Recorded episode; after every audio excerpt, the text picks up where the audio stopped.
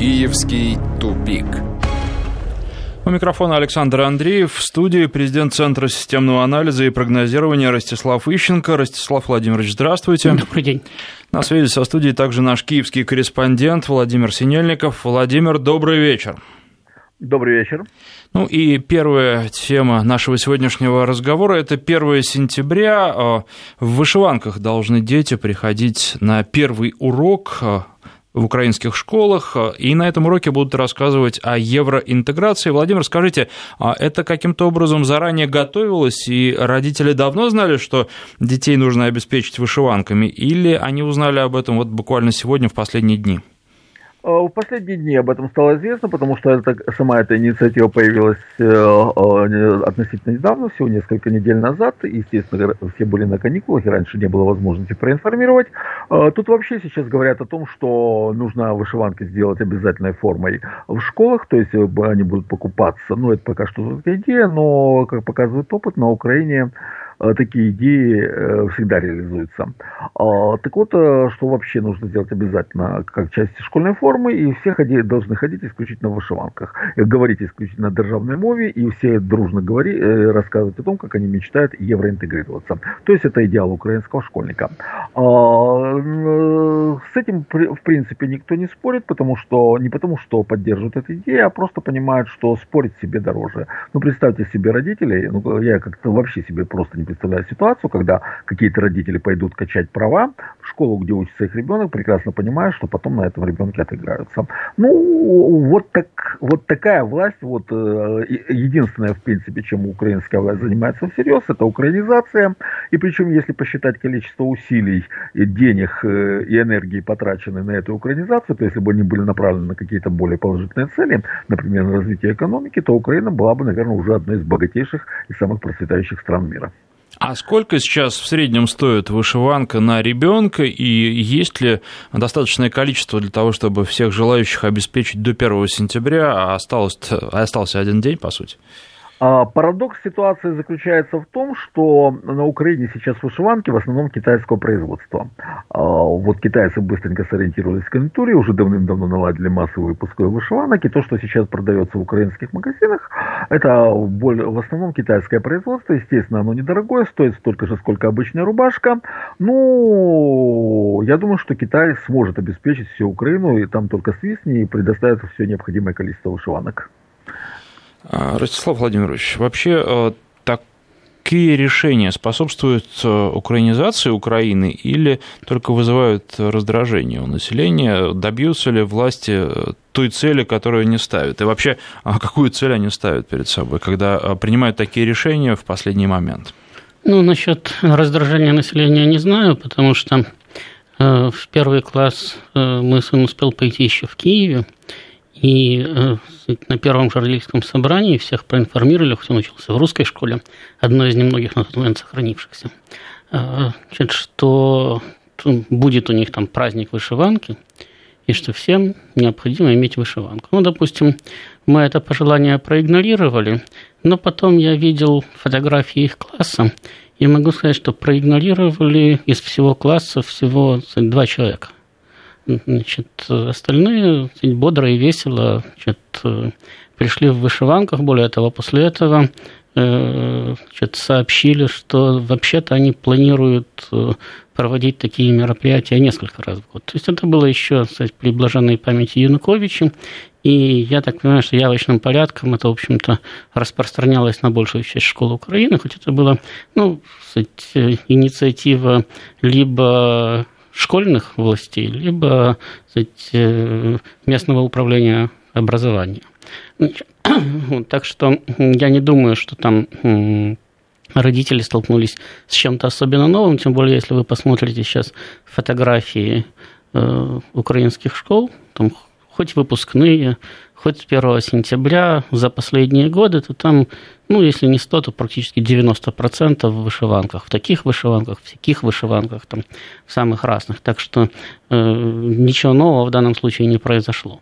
Тем более, что, опять-таки, речь идет э, о пожелании, да, которые теоретически можно проигнорировать. Другое дело, что сейчас такие пожелания игнорировать сложнее, потому что ну, уровень давления, которое школа могла оказать в такой ситуации там, 5 лет назад, и который она может оказать сейчас, он различный, потому что э, сейчас зачастую э, школьные власти вообще в СБУ сигнализируют о недостаточном патриотизме кстати, детей, родителей там, и так далее. Значит, но, опять-таки, я не думаю, что у кого-то там возникнут проблемы э, с поиском современной украинской униформы. Значит, что касается финансовой части вопроса, то ну, еще с советских времен, э, я помню, э, в Киеве кстати, э, магазин, который торговал там вышиванками значит, и всем прочим, тогда это было достаточно дорогое удовольствие. То есть вышиванка стоила на уровне там, хорошего костюма, если не дороже.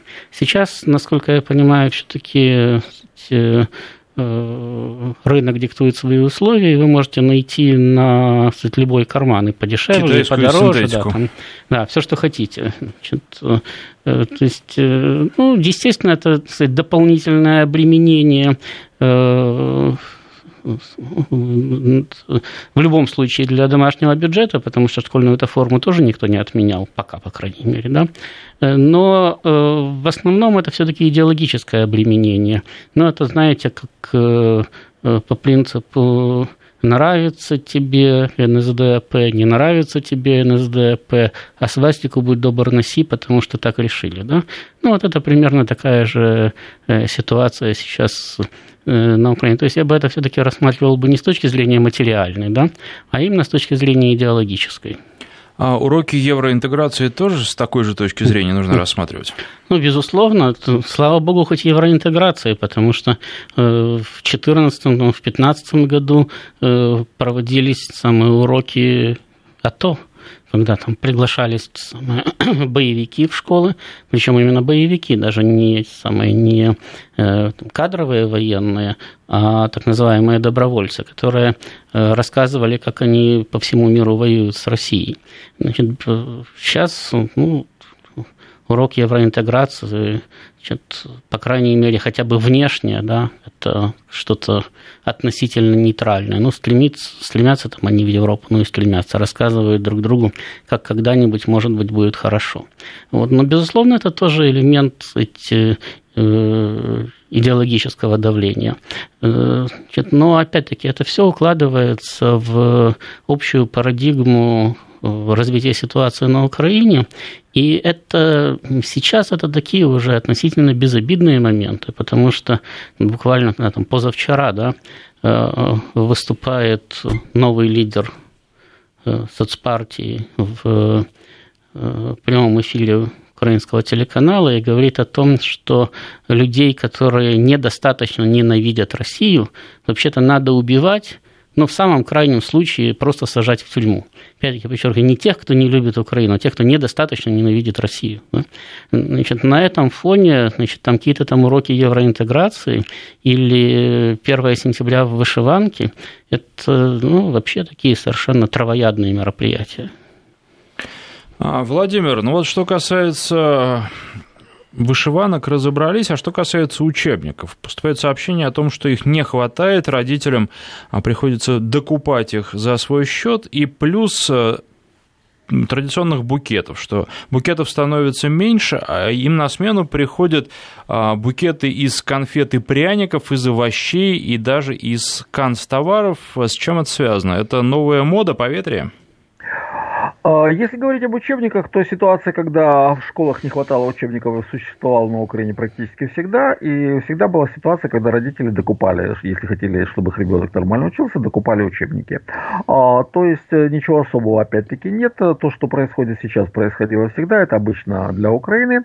А если же говорить о том, что сейчас действительно вместо традиционных цветов сейчас дарят вот такие э, фактически продуктовые наборы, а, то это, так сказать, э, Э, э, в, снятие какой-то даже видимости с борьбы с коррупцией. То есть фактически это взятка. Что такое набор из шоколадных конфет, из шоколада, из фруктов? Это фактически материальная ценность, которая потребляется и которая, кстати, стоит достаточно дорого, потому что фрукты и шоколад хорошие, это вещь дорогая. Фактически это взятка учителям.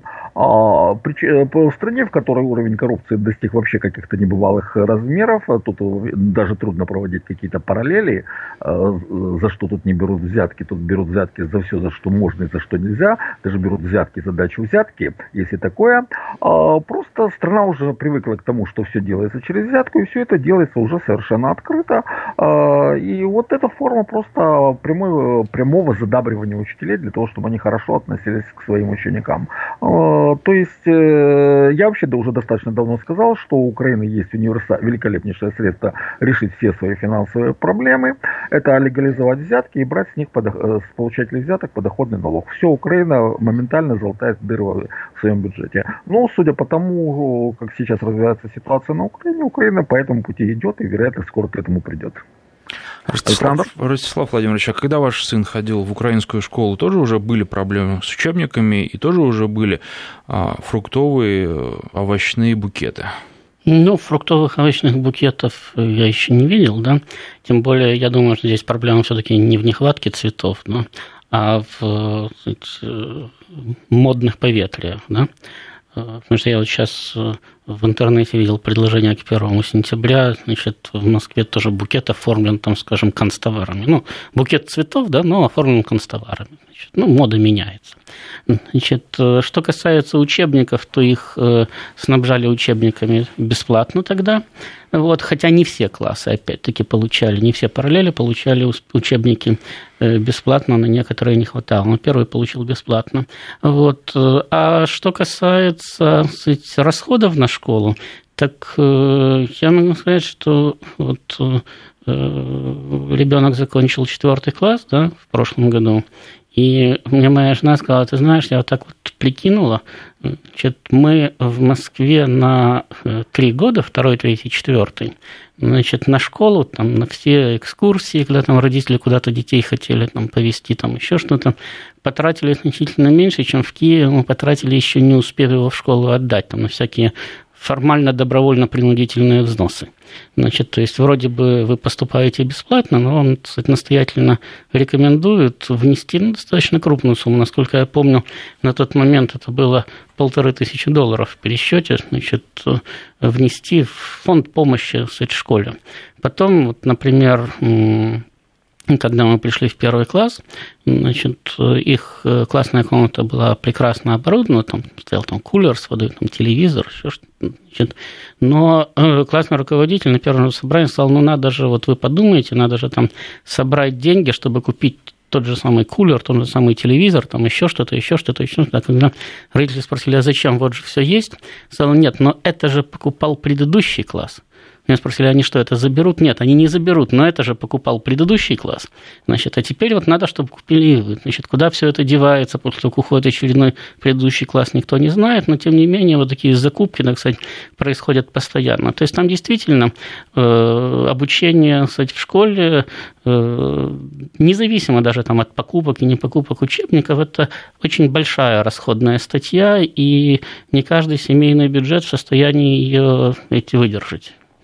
Владимир, скажите, а какие-то исследования проводятся? Сколько сейчас на Украине стоит собрать э, школьника в первый класс, да и во все последующие? И а, сколько это в рублях? Переведите, пожалуйста.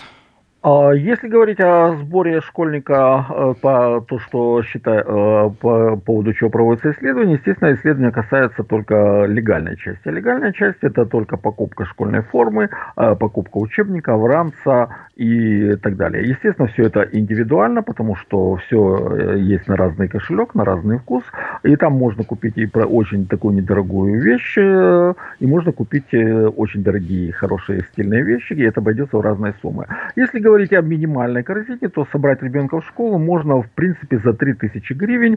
Сейчас э, это примерно 6,5 тысяч рублей. То есть это очень простенькая форма, э, простенькая белая рубашка, э, простенький ранец и простенькие туфельки.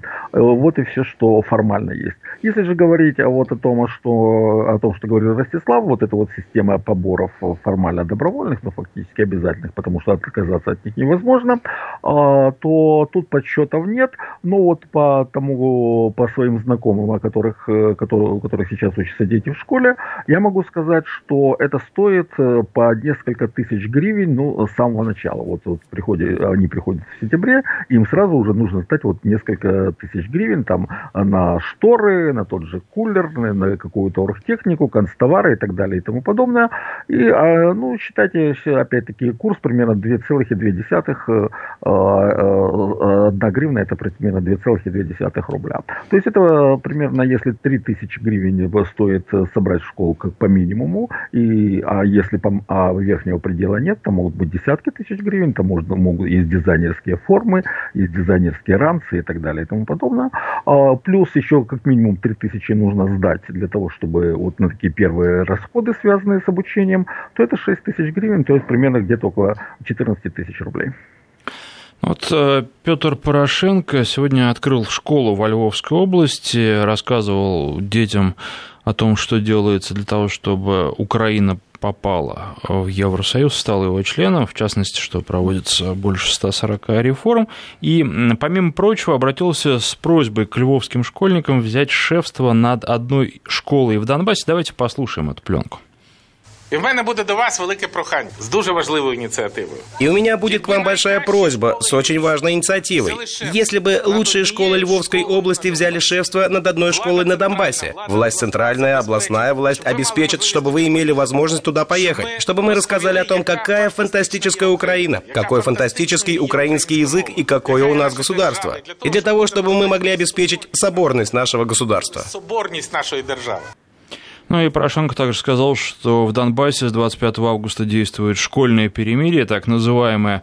Правда, что касается э, перемирия, оно нарушается постоянно. И вот в частности, в Донецкой Народной Республике э, посчитали, что за прошедшие сутки 35 э, раз нарушала украинская сторона режим прекращения огня. Давайте сейчас на секунду буквально прервемся, потом продолжим эту тему. Пока срочное сообщение агентства ТАСС. Миллиард миллиардер Умар Джабраилов, который был задержан в Москве за стрельбу в номере одной из гостиниц, расположенной в центре города, отпущен под подписку о невыезде. Об этом сообщили в пресс-службе столичного управления МВД. С Джабраилова взята подписка о невыезде, его отпустили, допрос завершен, сказали. Там мы будем следить за развитием событий. Я думаю, что ближайшие подробности в выпуске новостей через пять минут. Ну а пока по поводу а, шефство над э, школой э, в Донбассе. Владимир, а вообще насколько это технически реально? А, да это все политический пиар и не более того. Совершенно ясно, что Порошенко его пиар-команда подсказала сделать такой шаг, потом начнутся репортажи о том, как эта школа шествует, о том, как дети Донецка счастливы, что дети Львова их просвещают а, и так далее и тому подобное. То есть все это делается исключительно с целью политического пиара и не более того. А, как говорится, вся жизнь пиар, и люди в ней пиаристы, можно перефразировать старую фразу Шекспира. А вот что касается вот этих заявлений Порошенко о евроинтеграции, ну, знаете, позавчера мы говорили про начальника транспортного цеха, который в очередной раз выходит и говорит, ой, а жаль, что мы так и не услышали начальника транспортного цеха, который нам расскажет о евроинтеграции, вступлении в НАТО, Европейский Союз и восстановлении ядерного статуса Украины. Вчера Жан-Клод Юнкер сказал, что в ответ на очередной пассаж Порошенко сказал, что как бы надо понимать, что вы не являетесь ни членом НАТО, ни членом Европейского Союза. Ну, а Порошенко сегодня опять э, вылез на трибуну и опять сказал, ой, как жаль, что мы не услышали начальника транспортного цеха с докладом о успехах нашей евроинтеграции. Ну, это просто уже анекдот. Александр? Ростислав Владимирович, анекдот? Ну, понимаете, 25 э, лет, да, мы слышим о украинской евроинтеграции. 25 лет слышим примерно одно и то же. Э, проводится реформа, а нет, не одно и то же, э, потому что каждый раз э, меняется одно слово. То есть вначале была политика реформ президента Кравчука, потом политика реформ президента Кучмы, потом политика реформ президента Ющенко, потом политика реформ президента Януковича, и вот сейчас политика реформ президента Порошенко. И все эти, эти реформы должны были вот уже завтра интегрировать Украину в ЕС. Э, все эти реформы достигали невиданных успехов они еще не начинались, уже об успехах начинали сказать, рапортовать. Значит, но каждый раз почему-то выяснялось, что требуется следующая серия реформ, и каждый раз речь шла об одном и том же, о зашкаливающей коррупции, значит, о неадекватности управляющих структур украинского государства. А если послушать э, европейских лидеров, да, когда они говорят не на украинских праздниках, там, когда надо сказать что-то приятное своему контрагенту, значит, а оценивают ситуацию кстати, реально и не предвидят, вот они каждый раз говорили, что ну вот сменился президент, да, для того, чтобы бороться с коррупцией. Коррупции стало больше. Значит, э, поменялась власть, должна была Э, укрепить э, украинскую стабильность, а стабильности стало меньше. Должны были экономические показатели вырасти, они почему-то взяли и упали и так далее. Э, ну, то есть в результате с каждым очередным туром реформ Украина объективно становится от Европейского Союза все дальше и дальше. Ну, если только не считать приближением к Европейскому Союзу, э, практику значит, убийств политических оппонентов, там, высылки журналистов там, и так далее. В этом отношении Украина, наверное, семимильными шагами входит в ЕС. Во всем остальном она движется в диаметрально противоположном направлении. Ну что ж, я напоминаю, что в студии президент Центра системного анализа и прогнозирования Ростислав Ищенко, на связи со студией по телефону наш киевский корреспондент Владимир Синельников. Сейчас мы прервемся на три минуты буквально на выпуск новостей, после которого продолжим обсуждение событий, происходящих на Украине. Киевский тупик. 18.34 в Москве. Президент Центра системного анализа и прогнозирования Ростислав Ищенко, наш киевский корреспондент Владимир Синельников и Александр Андреев. Продолжаем обсуждать события на Украине. Страна начинает готовиться к отопительному сезону. А, сообщается, Владимир Гройсман, премьер, сообщил, что выделяется на это 9 миллиардов гривен. Правда, не очень понятно, много это или мало в масштабах такой страны, как Украина. А, параллельно сообщается, что льготы на оплату ЖКХ получат не все, как минимум миллион человек не получат. А компенсации за сэкономленный газ вроде как получат, но не сейчас, а в декабре, а, когда отопительный сезон будет уже в самом разгаре. Да и опять же непонятно, произойдет это в декабре, если сейчас не произошло или нет. Владимир, в целом, как обстоят дела и насколько в этом плане отличаются отличаются разные регионы Украины, их подготовка к отопительному сезону?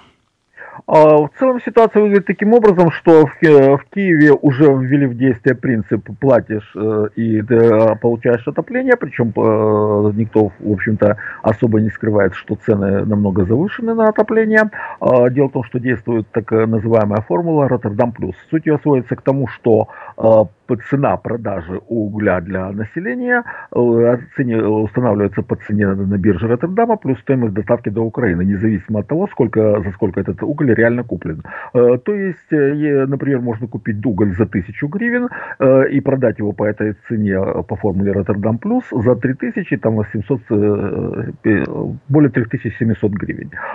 И это никого не интересует, а население, это цена, естественно, только для теплогенерирующих компаний, они еще делают потом свои накрутки на то, что они продают населению. А, то есть по такой формуле осуществляется поставки, э, продажи тепла гражданам Украины. И принцип простой. Ты платишь, получаешь тепло. Не платишь, э, ты не получаешь тепло, замерзай, и это никого не беспокоит. Формально есть программа субсидий, но опять-таки э, ее уже сильно сокращают. А, при, при этом есть огромнейшая задолженность. Вот были последние данные о том, что вот тем, кто имеет право на получение субсидий, государство задолжало уже 30 миллиардов гривен, это весьма приличная сумма, более миллиарда долларов.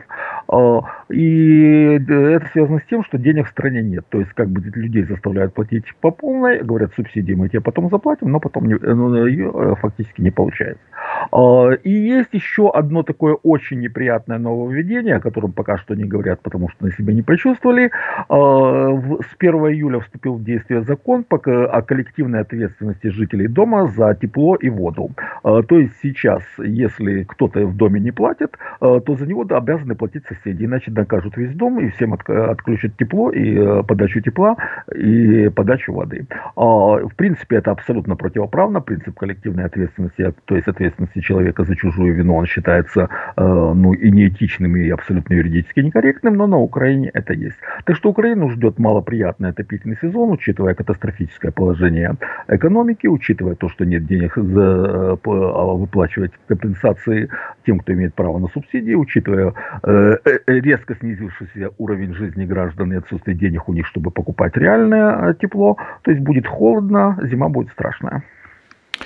Ростислав Владимирович, э, чего можно ожидать? И вот если говорить об этих деньгах, 9 миллиардов гривен, много это мало? И какая часть из них дойдет действительно до коммунальщиков, а какая часть пропадет на пути?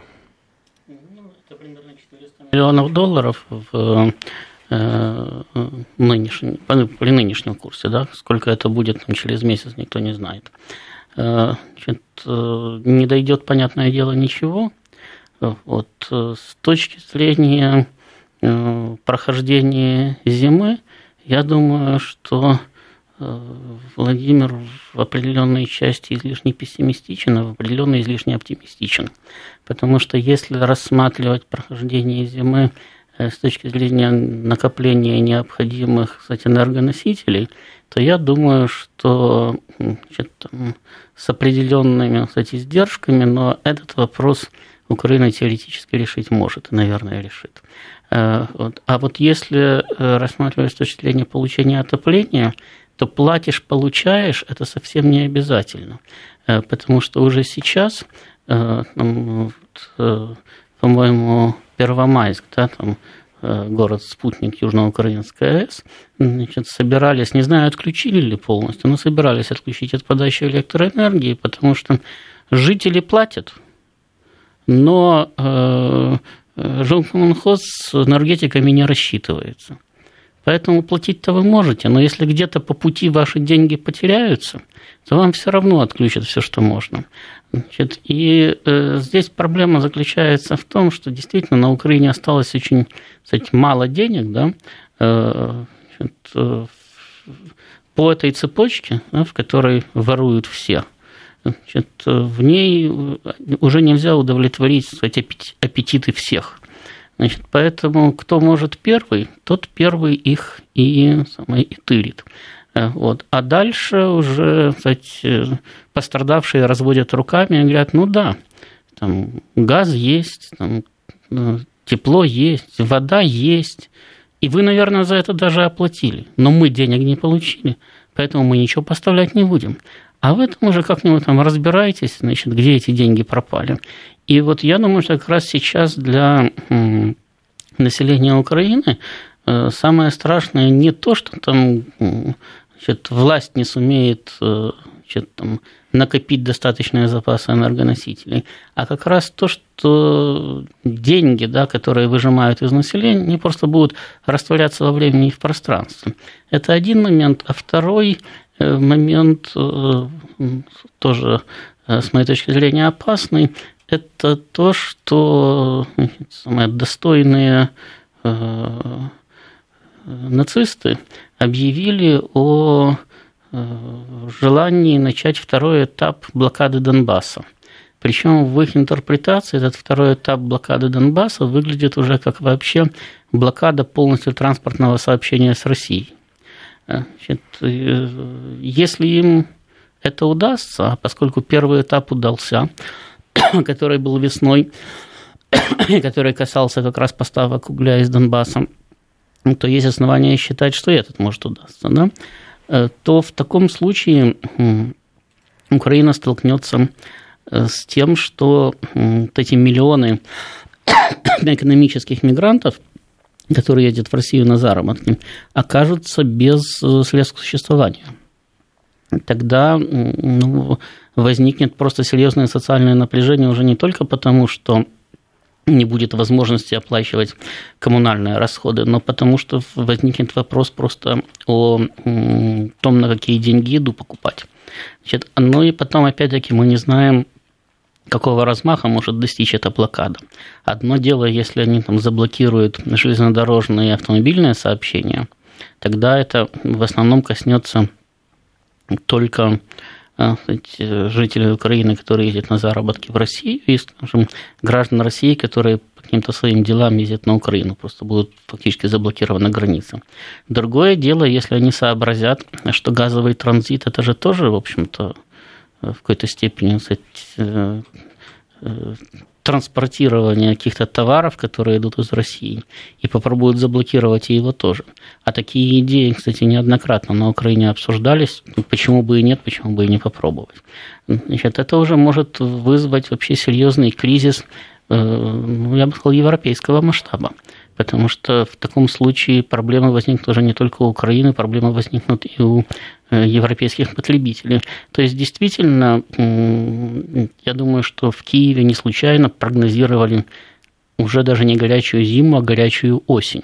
И горячую именно в политическом смысле, э, э, потому что обостряется борьба между различными олигархическими группировками на Украине, между различными политическими группировками на Украине. Эта борьба выливается в совершенно непрогнозируемые э, как внутриполитические, так и внешнеполитические решения.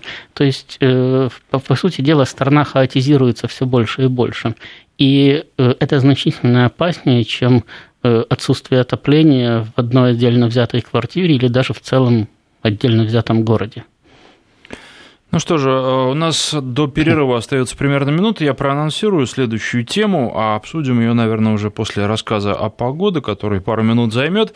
А, собственное производство сжиженного газа нужно Украине для того, чтобы не зависеть от России. Об этом сказал э, Петр Порошенко и сообщил, что дал соответствующие поручения министерствам и производителям. И еще он пообещал, что уже во второй половине сентября цены на сжиженный газ снизятся. Я думаю, что после небольшого небольшого перерыва как раз Владимир Синельников расскажет о том, а, на каком уровне сейчас а, находятся цены на жиженый газ, а, что с ними происходило за последнее время и могут ли они действительно в реальности снизиться. Поэтому уходим на перерыв. Я напоминаю, что в студии президент Центра системного анализа и прогнозирования Ростислав Ищенко. На связи с нами по телефону наш киевский корреспондент Владимир Синельников. Киевский тупик. Президент Центра системного анализа и прогнозирования Ростислав Ищенко, наш киевский корреспондент Владимир Синельников и Александр Андреев. А, Владимир, итак, что касается жиженного газа, насколько реально обещание построить собственное производство для того, чтобы от России не зависеть, и что происходит с ценами на жиженый газ на Украине, насколько реально их а, существенное снижение, которое, как обещают, произойдет во второй половине сентября? Э, во-первых, по поводу реальности проекта построить собственное производство сжиженного газа. Это абсолютно нереально, это такая же абстрактная идея, как вступление Украины в Европейский Союз. Дело в том, что для этого нужны огромнейшие инвестиции, а Украина, а точнее Порошенко своими заявлениями о производстве, о создании собственного производства сжиженного газа, напоминает нищего, который мечтает о том, как он купит себе э, частный остров где-нибудь на Карибах. Э, то есть это, ну денег просто в стране нет, а на, на что рассчитывает Порошенко Порошенко, трудно сказать, потому что то, что он говорит, ну, просто иногда не вкладывается в рамки здравого смысла. То есть в обозримой перспективы собственного производства сжиженного газа на Украине не будет. А, кстати, тут можно провести параллели с тем, что говорили, нужно создать собственный ядерный цикл. Тоже были такие идеи, чтобы не зависеть от поставок топлива из России. И точно так же, как поставки собственное производство сжиженного газа, это оказалась такая же просто политическая демагогия и ничего более. А если же говорить о том, снизятся ли цены на украинском рынке сжиженного газа, а в последние две с половиной-три недели произошел резкий скачок, буквально в полтора, э, в полтора и даже более раза подорожал газ. То есть, если где-то три недели назад литр сжиженного газа на заправках Киева стоил 10-12 гривен, то сейчас цена подскочила до 17 гривен. А, и вот буквально в нынешнее воскресенье я ехал на такси, машина у таксиста была на сжиженном газе, и он жаловался, что при тех ценах на сжиженный газ он бросит работу, потому что абсолютно невыгодно. А при таких ценах нет никакой э, э, материальной заинтересованности в работе таксиста. А так вот, э, цены вряд ли упадут, потому что на Украине есть такой принцип. Если цена один раз повысилась, то она уже не падает. Никаких предпосылок для того, чтобы цены упали, нет. И просто потому, что для того, чтобы упали цены, нужно, чтобы повысилось предложение на рынке.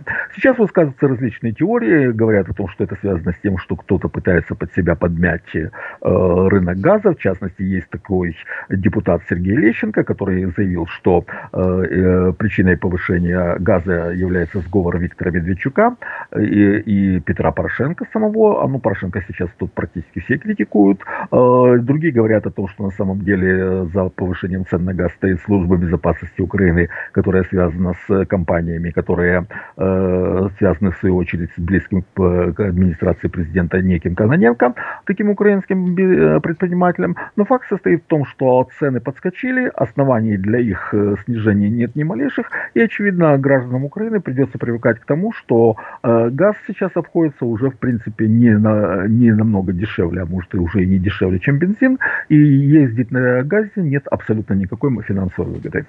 Александр? Ростислав Владимирович, обещание э, снизить цены на газ административными методами просто обещания, не смогут их выполнить или никто даже не собирается это делать? Просто э, ну, в общем, на Украине, на Украине много раз пытались там снижать цены на бензин административными методами, там на что угодно. Э, как всегда в таких случаях это просто приводит к дефициту соответствующего товара. Тем более, что, опять-таки, цены на сжиженный газ на Украине выросли в Э, силу того, что просто образовался его дефицит на рынке.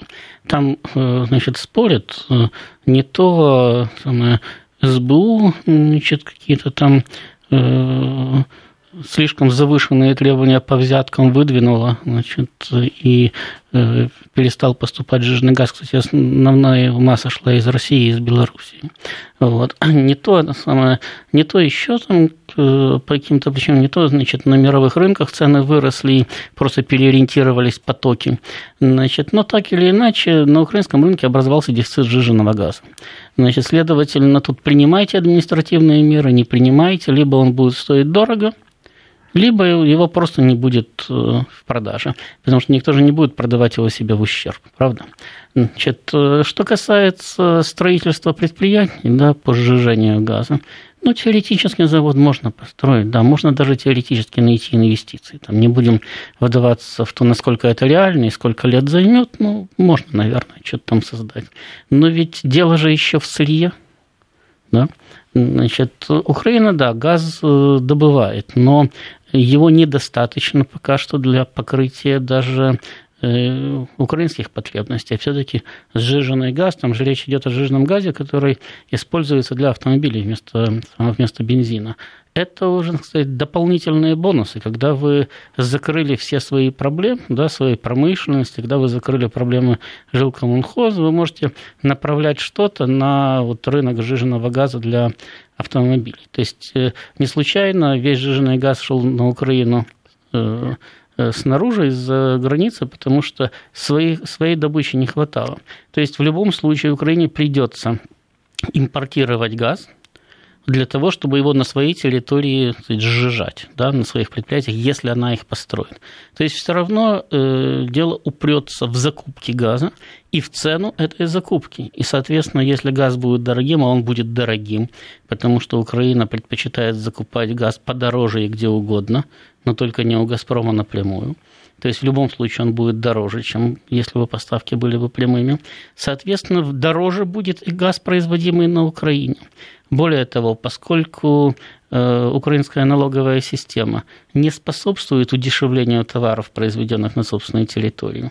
И кроме того, украинская коррупционная модель значительно удорожает производство, то этот газ может стать просто золотым, потому что вы построите предприятие, вам надо будет э, отбить расходы на инвестиции в него, э, вам надо будет закупить газ за границей, вам надо будет оплатить налоги, и вам надо будет еще учесть коррупционную составляющую. Вот, да, и потом еще получить прибыль.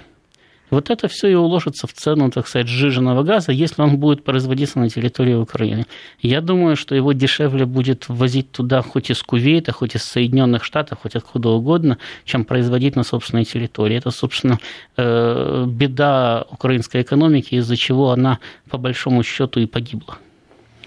Ну и последняя тема, наверное, последняя тема нашего разговора. Следующие полгода для Петра Порошенко будут решающими, от них будет зависеть, сможет ли действующий президент переизбраться на второй срок или повторит бесславный конец Виктора Ющенко. Такой прогноз в своем блоге дал редактор украинского оппозиционного издания «Страна» Игорь Гужва.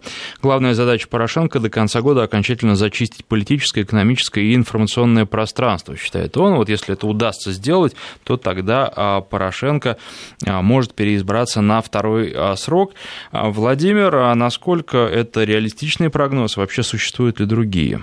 Я думаю, что Гужева очень мягок. Для Порошенко действительно стоит вопрос э, в течение ближайшего полугода, очень важный, принципиальный, но вопрос не в том, э, сумеет ли он выиграть второй срок или не сумеет, а вопрос, сумеет ли он вообще остаться в стране как политики, остаться президентом. А, то есть, мы уже не раз говорили о том, что на самом деле Порошенко сейчас абсолютно непопулярная фигура, у него рейтинг стремится, ну, я не знаю, уже достиг нуля, как у э, Арсения Ценюка, или еще только приближается, но ясно, что где-то около этого показателя. А, против него настроена практически вся, и все общество и все э, политические силы. И единственный фактор, который пока что еще удерживает Порошенко у власти, это то, что Соединенные Штаты не нашли ему замену. То есть Порошенко должен, э, э, для Порошенко, Порошенко должен решить для себя вопрос удержаться у власти в течение этого полугода. Если он удержится в течение полугода, то там до выборов останется всего год с небольшим, собственно говоря, уже нет смысла торопиться с досрочными выборами. А, при этом Порошенко шансов выиграть выборы на второй срок не имеет ни малейших. Но он может выиграть не выборы, а подсчет голосов. Вот был такой э, диктатор Никарагуа, Анастасия Самоса, палач, нар, э, наркодилер, садист и так далее. Ну, ну, нормальный латиноамериканский диктатор, про которого тогдашний президент Соединенных Штатов Франклин Рузвельт сказал, Самоса, конечно, наш сукин сын, э, Самоса, конечно, сукин сын, но это наш сукин сын. Так вот, этот Анастасия Самоса Формоса, э, был не лишен циничного остроумия, и как-то, когда его обвинили в фальсификации выборов, он сказал следующую фразу. «Мой оп- оппонент выиграл выборы, а я выиграл подсчет голосов». Так вот, Порошенко может выиграть только подсчет голосов. Выборы он не выиграет ни при каких обстоятельствах. Ростислав Владимирович, э, как вы считаете? Ну, вы уже много раз говорили, что дни Порошенко сочтены, все зависит от срока. Вот полгода – это действительно тот срок, э, на который он еще может рассчитывать? Ну, рассчитывать-то он может на что угодно. Другое дело в том, что его оппоненты тоже на что-то рассчитывают. И, и дело здесь в том, что э, в 2014 году да, Украина, в принципе, вышла из э, конституционного поля, и все остальные кстати, выборы, не выборы, далее, они решаются не в момент голосования и даже не в момент подсчета голосов. Судьба этих выборов решается в тот момент, когда определяется, кто располагает реальной физической силой. Значит, на данный момент Порошенко реальной физической силой не располагает. И мы уже много раз говорили, что его, его кстати, оппоненты не свергают, просто потому что это грозит полной делегитимацией всего режима. Значит, но это не отменяет э, того факта, что э, в реальности да, э, механизма сохранения власти у Порошенко, э, механизм сохранения власти у Порошенко отсутствует. Значит, то есть вопрос заключается не в том, останется ли он у власти, да, а в том, когда, э, в том, когда его от власти уберут. И с этой точки зрения я бы там не говорил, что для него критически важно там полгода или месяц, или год, там, или полтора, или две недели. Для него критически важен каждый следующий день потому что э, в той ситуации, которая сложилась на Украине, никто не может заранее сказать или предусмотреть, или предвидеть, когда вот эта вот хрупкая квазистабильность, да, наконец-то обвалится, да, и ситуация полностью пойдет в разнос. А переиграть ее Порошенко уже все равно не может. Ну что ж, спасибо. Наше время подошло к концу. Президент Центра системного анализа и прогнозирования Ростислав Ищенко. На связи по телефону был наш киевский корреспондент Владимир Синельников и Александр Андреев. Киевский тупик.